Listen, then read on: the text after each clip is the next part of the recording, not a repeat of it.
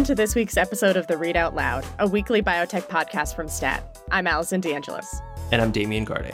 Adam Feuerstein is out this week. It's Thursday, September 21st, and here's what we're going to talk about. Artificial placentas could potentially save the lives of babies born premature. But how do you ethically test such a technology? Stat's Lizzy Lawrence joins us to explain. And the FDA is taking on a thorny case of a potential medicine for ALS whose supporting evidence has polarized patients and physicians. We'll preview a momentous public hearing slated for next week. All that after a word from our sponsor.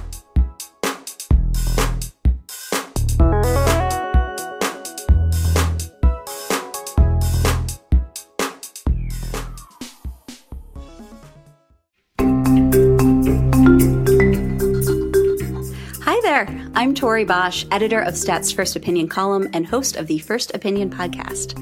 And I'm Jesse McQuarters, editor of Stat Brand Studio. We're excited that Stat is launching a brand new community only for our subscribers called Stat Plus Connect. It's an online home for discussion, news, job postings, workshops, and more, all centered around the life sciences and biomedical research. It's also a chance to peek behind the curtain at Stat and interact with our writers and staff you know, the people that really bring our great journalism and content to you every day. And in fact, I made a course on how to crack first opinion. I lay out the kinds of essays I'm looking for, my editorial process, some writing tips, and much more. And I actually made one about Stat Brand Studio, sharing a little bit about what the heck a brand studio is in the first place, but also some of the things we do to bring the content of our marketing partners to life. You know, it sounds like I'm going to have to hop on to take your course. And Tori, yours sounds amazing. So I'm going to definitely check out yours at connect.statnews.com. Well, fantastic. I'll see you on Stat Plus Connect.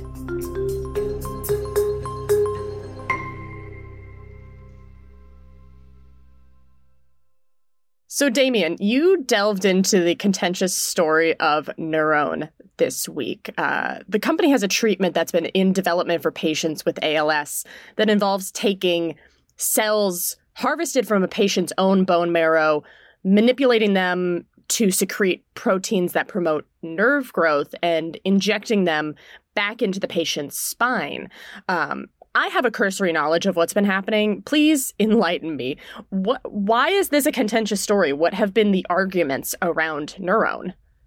Yeah, NurOwn has been a saga in ALS dating back a few years now. The uh, manufacturer of the treatment, Brainstorm Cell Therapeutics, uh, has been subject to a lot of debate, but this is all coming to a head now as the FDA is convening a public hearing um, of expert advisors to hear the cases for and against approving this medicine.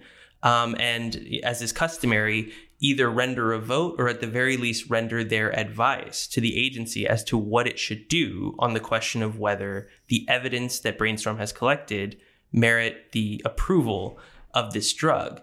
The arguments for and against, I mean, the, NurOwn has been polarizing, but there's a lot of nuance to that polarity. And what I mean by that is this. So, so going back, Brainstorm ran a placebo-controlled phase three study of NurOwn, testing whether patients who got the treatment um, saw the symptoms of their ALS advance more slowly than those who got placebo. Now, that study failed on its primary endpoint and uh, secondaries as well. It was a negative study, undoubtedly. Now, after the fact, Brainstorm looked at patients in the study, about a third of them, who had mild ALS, whose uh, symptom scores were high, meaning that the, they hadn't advanced as far in the disease as other patients in the study.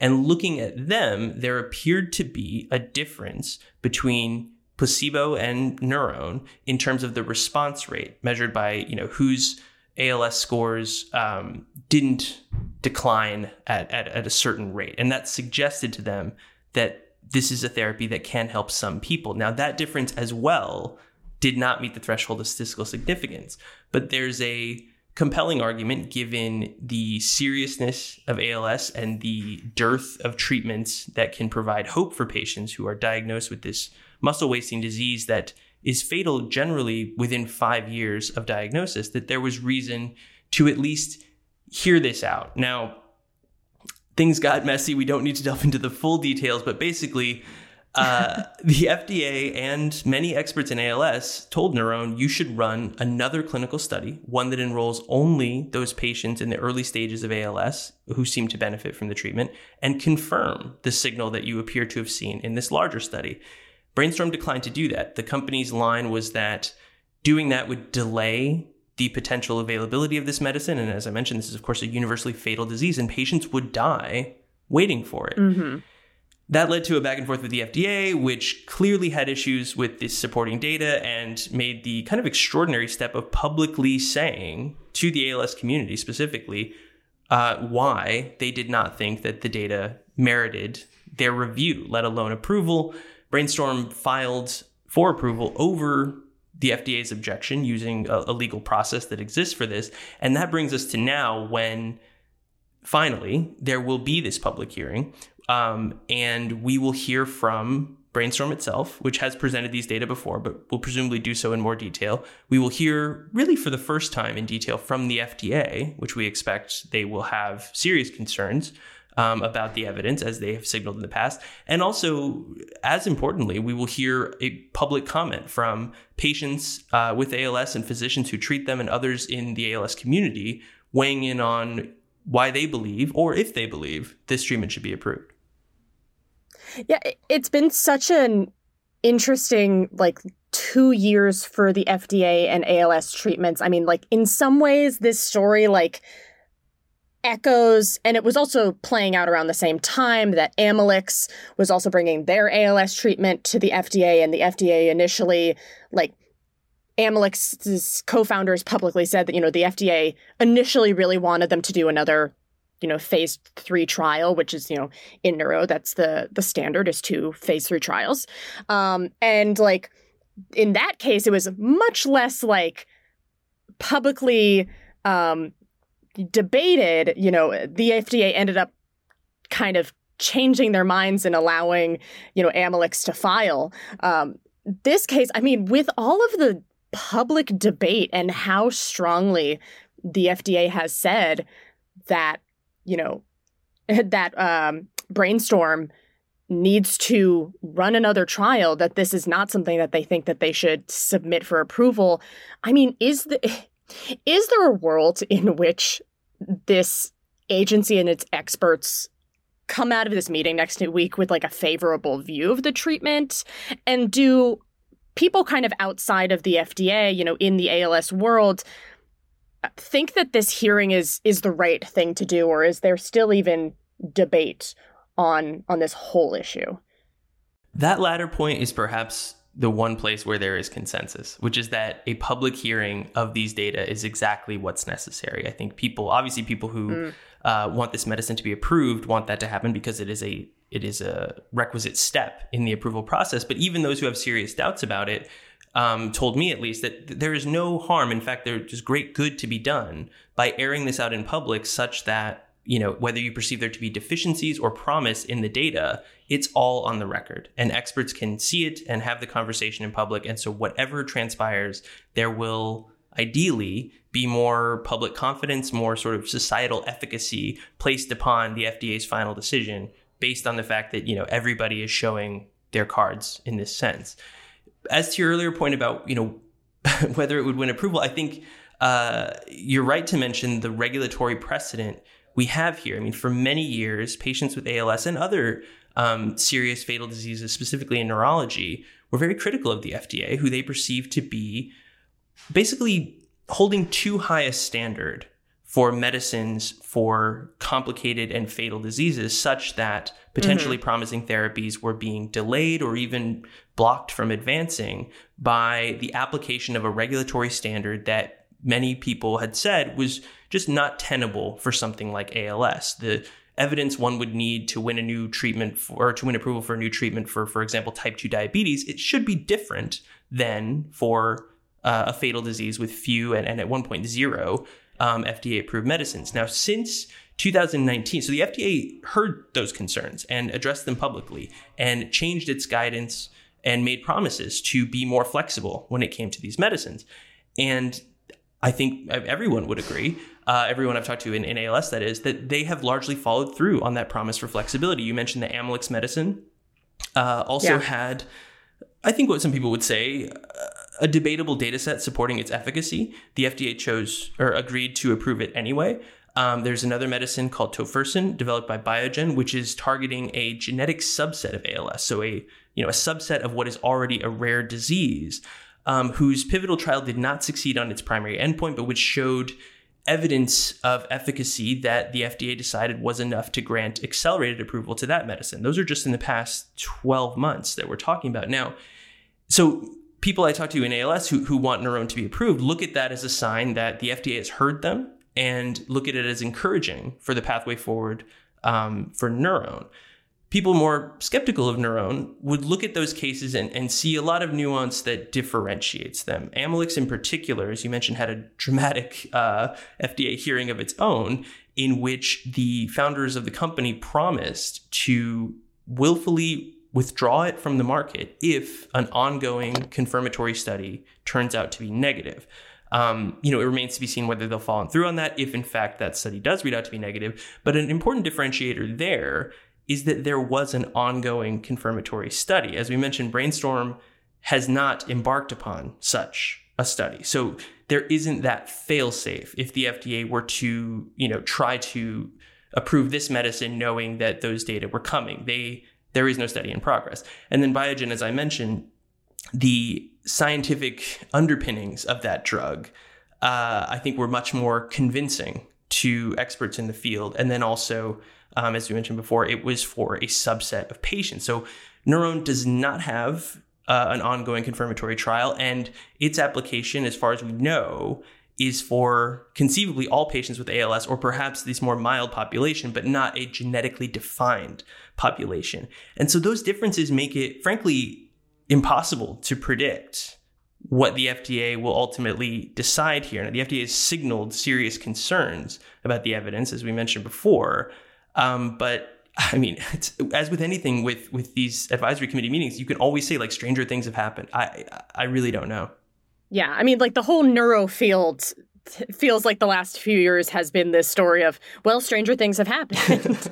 One of the things you you you mentioned, and you mentioned this in the story, you know, NurOwn or and Brainstorm, the company is in like a very different financial position than a lot of these other stories that we've been discussing. You know, one of the people that you you um, spoke to for the article like pointed out that uh, Brainstorm doesn't have the money to launch a confirmatory study right now. They really only can do that if they have some revenue coming in, and the, so that's also kind of like part of this like argument for introducing the product to the market in some way. You know, is to get also some money coming in so that Brainstorm can run this confirmatory trial to confirm whether the product works and whether people should be taking it, which feels like a very cyclical argument, you know, a cyclical thing to me. Yeah. Um, but like, let's say it gets approved. Uh, you know, introducing a product to the market with this kind of contentious backstory,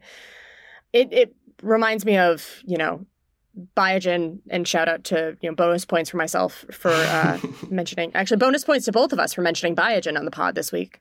Um, uh, you know Biogen with with Aduhelm and how I mean the physician community was so against you know just didn't believe in the treatment.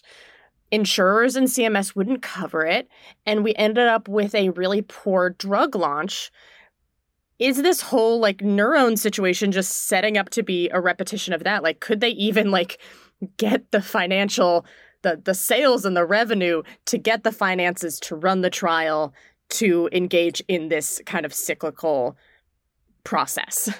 No, it's it's a good question, and you know, it's impossible to know in part because we do not know how much uh, Brainstorm will choose to charge for NurOwn if the medicine is in fact approved. Um, and we don't know, you know, what the reaction will be among physicians and payers. Now, that being said, I think any conceivable backlash would be tempered by the fact that ALS is a rare disease affecting, it's estimated about 30,000 people in the United States. If this were approved only for those with mild disease, that number would be even smaller. Um, it's an important contrast to in the early days of Aduhelm when people were reacting to Biogen's chosen price for that medicine, that there are Yeah. upward of 5 million people with Alzheimer's disease in the United States. And even, and yeah, I should also add, like amend my own statement that like Aduhelm was also dealing with, you know, there was a question about brain bleeding and incidents of ARIA, which it it doesn't sound like there have been any major safety signals from NurOwn right. at this point. That is a, an important thing Yeah. to note is that uh, safety is not a major concern, and, and also the this is with the backdrop risk and benefit is judged by the severity of the disease, and in, in a disease like ALS, patients have been very clear that they are just willing to accept a different risk profile and a different efficacy profile in the context of, of how serious and and and uh, unwaveringly fatal the disease is. But the point about the financing is a good one as well. I mean. Biogen, part of the frustration I think with a lot of people back then was that that is a well capitalized, very large company that conceivably could have afforded to run another trial if they chose to. Brainstorm is in a different situation. Um, you know, as we mentioned, their their stock trades for less than a dollar a share, and their cash reserves, um, as at last reported, were below ten million dollars. So. The, the feasibility they would need to raise money in the market or find a way i should say to get cash whether that be through revenue or through the capital markets and that's a reality and it's something that you know the fda is not tasked with assessing the business viability of the applicants before it but they live in the real world as everyone else does. And i think the other it gets to one of the other few consensuses i think that that exist out there among people regardless of what they think of NurOwn is that there needs to be another trial. Nobody disagrees about that. The disagreement is what should happen in between now and the readout of that trial whether this medicine should be approved, made available, whether it should be rejected and thus remain unavailable to the vast majority of patients, or whether there could somehow be some third way, which I heard multiple people kind of advocating for. Nobody really knows exactly what that would look like, but some means by which the community could get the data it needs from a well-controlled study, but also patients who want NurOwn um, and are you know eligible for it through some mechanism could still have access to it. If the FDA could kind of keep this ball bouncing such that Brainstorm doesn't go out of business, but you know regulatory standards don't get bent. And I, I don't know what that is, but one thing multiple people have pointed out, in fairness to the capital markets, participants in the capital markets are sophisticated in biotech, right? So you look at, for example, Amylyx, um, company we mentioned before that won FDA approval. At one point, they were an undercapitalized biotech startup run by two guys, et cetera. There's a very charming story. Then they got promising data on their ALS medicine and were able to raise hundreds of millions of dollars in an IPO and fund the trials that we're talking about that Brainstorm has not done. Now, it's not fair to reduce everything to a stock price, but it is fair to point out that if Brainstorm had better data, they conceivably wouldn't be in the financial position that they're in. They would be more like Amylyx and hmm. be able to get investors to buy in. But this is all, I mean, in many ways, this is kind of water under the bridge that uh, we are where we are. the, the data are what they are. The, the money is what it is. Um, but I mean, I guess I note all that just for a glimpse at just how everyone in this process, which has been contentious and has sometimes been quite toxic online, such that there were quite a few people I reached out to who were uncomfortable speaking on the record about NurOwn uh, out of the Oh, risk yeah. that their inboxes and, and Facebook pages and Twitter profiles, et cetera, would be inundated. That's true.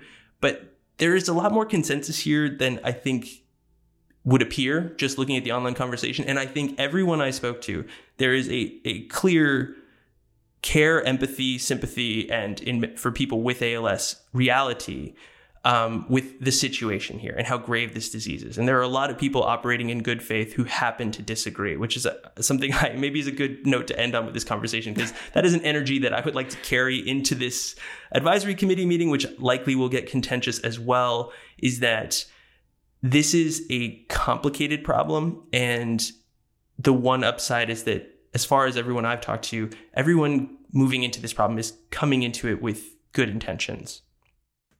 Well, that's yeah. Let's bring that energy to the adcom, and also thoughts and prayers for your inbox, Damian. Yeah.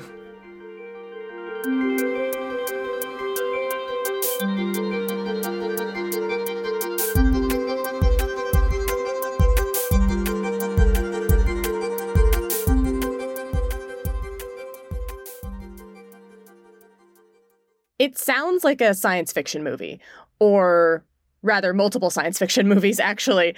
I'm talking about uh, artificial wombs uh, that could be used and are apparently in development, I learned this week, uh, to help. Um, Premature babies, uh, hopefully survive longer and grow into healthy children. Right. So several research teams are racing to develop that technology you've described. And the FDA convened a special two day panel this week to consider whether it's feasible and ethical, frankly, to test them in human clinical trials. Our colleague Lizzy Lawrence has been covering this space for STAT, and she joins us now to talk about it. Lizzy, welcome to the podcast. Thank you so much. Excited to be here.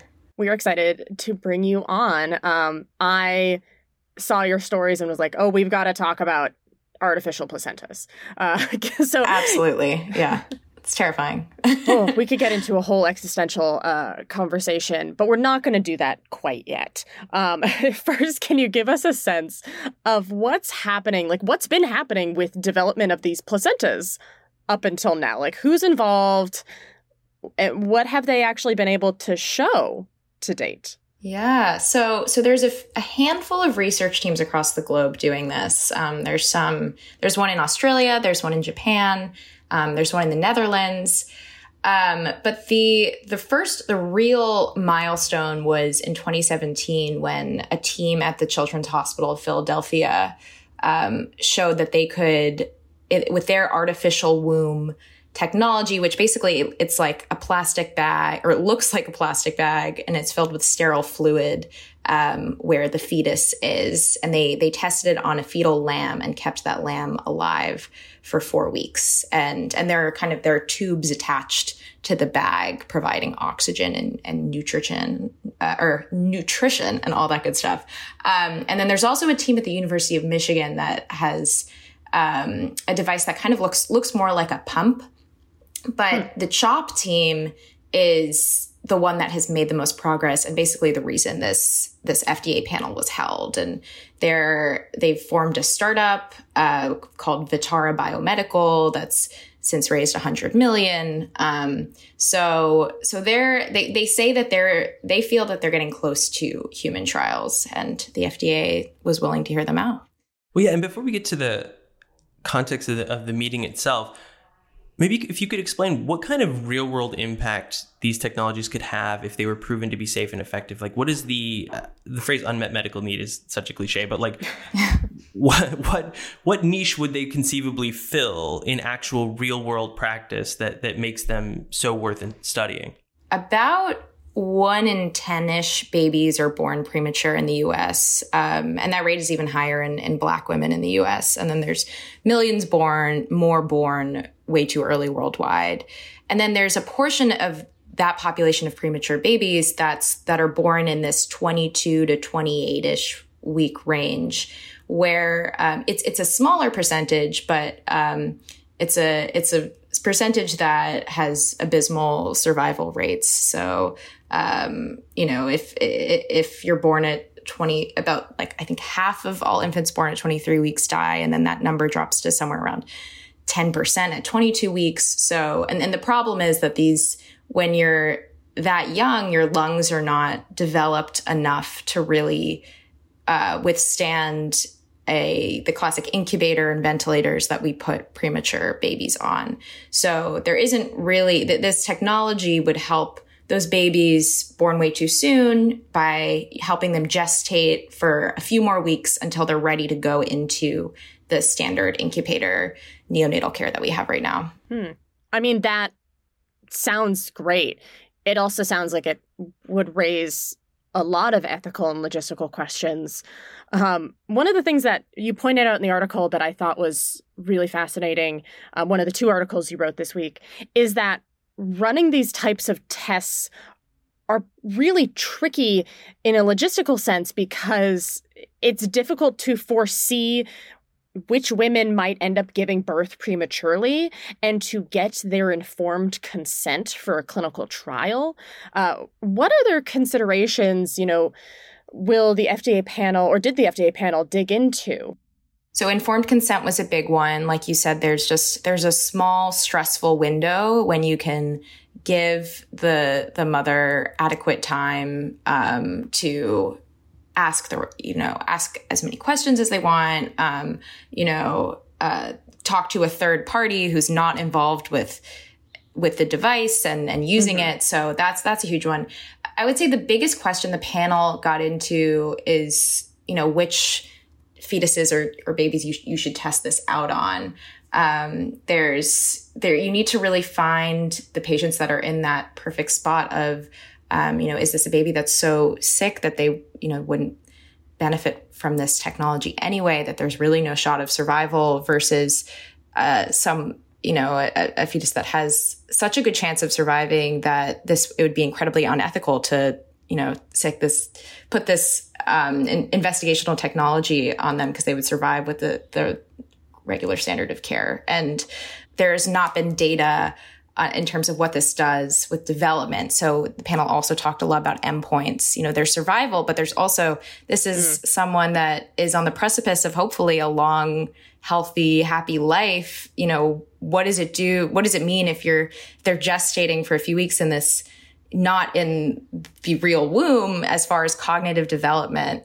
Um, and, and there's all, you know, there's just all kinds of questions that need to be hashed out there. So, with all that in mind, I mean, as you mentioned, one of the groups working in this space has said that they feel they're they're quite close to being ready for a human clinical trial. In light of the of the panel and the feedback that panelists gave, how likely does that seem, or, or what was the tenor of it, kind of looking forward as, in terms of the path forward for for these technologies? I would say the tenor was mostly skept- skeptical. I mean, people were are excited and encouraged by this and and see the need but for the most part it seemed like the experts wanted to see more animal data. That was a big portion of the panel is you know no, none of these fetal animals are perfect for um, are perfect comparisons for for humans. So they that they would want to see a little bit more you know maybe data in fetal pigs or fetal primates um, they felt like it was not quite they, they were like we we would not for any baby that we were involved with the care of we would not put this you know tell them to participate in this trial yet. Oh wow. And that also i mean another thing that you mentioned you know in the story is that there's also kind of this like very hot button question um, that theoretically so a device like this if it works, you know, if it gets approved, if it succeeds, could change the definition of fetal viability that's referenced in a lot of policymaking these days. I mean, what did you mm-hmm. mean by that? Can you expand on that a bit? Absolutely. So, yeah, so the basis of a lot of abortion legislation is, you know, is the okay, what is the the cutoff for when we will make it illegal to terminate a pregnancy, and and that has to do with will can this fetus survive survive on its own at this at this time. Um, so right now, I when I asked I asked the, the University of Michigan team um, their thoughts, and and uh, George Mychaliska, the leader there, said he didn't think that this technology was capable of changing that cutoff of when the fetus could survive. And right now it's it's 22 weeks is kind of where it hovers, um, 22 or 23 weeks.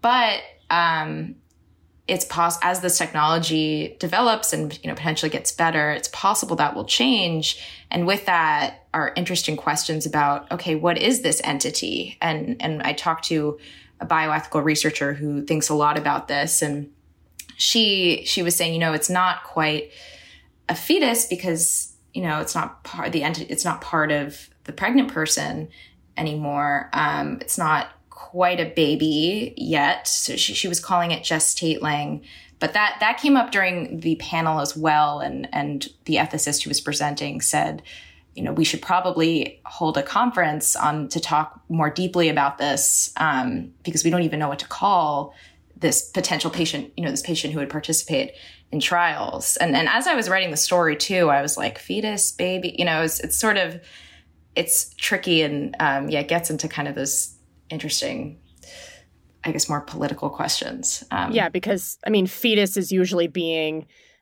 the God, I keep on wanting to say like person or like, but but before birth, it's a fetus. After birth, it's baby.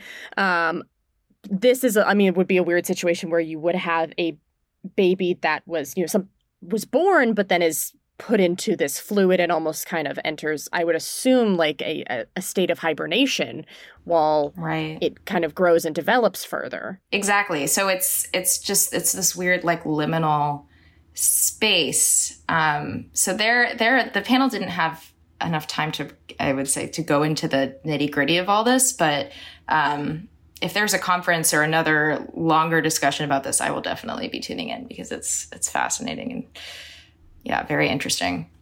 Well, on that subject, as you mentioned, there was a tone of skepticism with respect to the the scientific viability and the data, and then obviously it brings about these like ontological questions about human life. So, with all of that in mind, what is the next thing you're looking out for in either the regulatory process or the scientific development process, such that you know the, the next benchmark to watch for as these technologies progress? Yeah, I I'm eager to see if the FDA, you know, I mean, if they grant the investigational device exception, you know, that would allow CHOP um, or other teams to to run human trials. I I don't. I feel like that's from from what I saw I, I, and heard. I don't think. I think that's a few years away. Still, um, I unfortunately there was a second day of the panel that was closed to the public, um, and Alan Flake, the leader of the CHOP team, was kind of referencing, "Oh, we'll be able to tell you you all more about our pig data and um, you know our innovation, our trade secrets tomorrow, and that will give you a sense of when we're ready for this." Um, and unfortunately, CHOP is very media shy. They didn't talk to me or other reporters. So, um, quick call out: if anyone listening was at that closed meeting or has heard anything, you know what to do. Drop me a line. Um, but yeah, I think this is still, you know, more than a few years out, but we'll see. I'll be watching.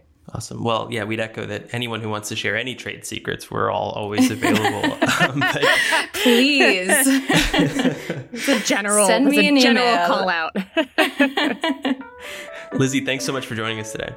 Thank you for having me.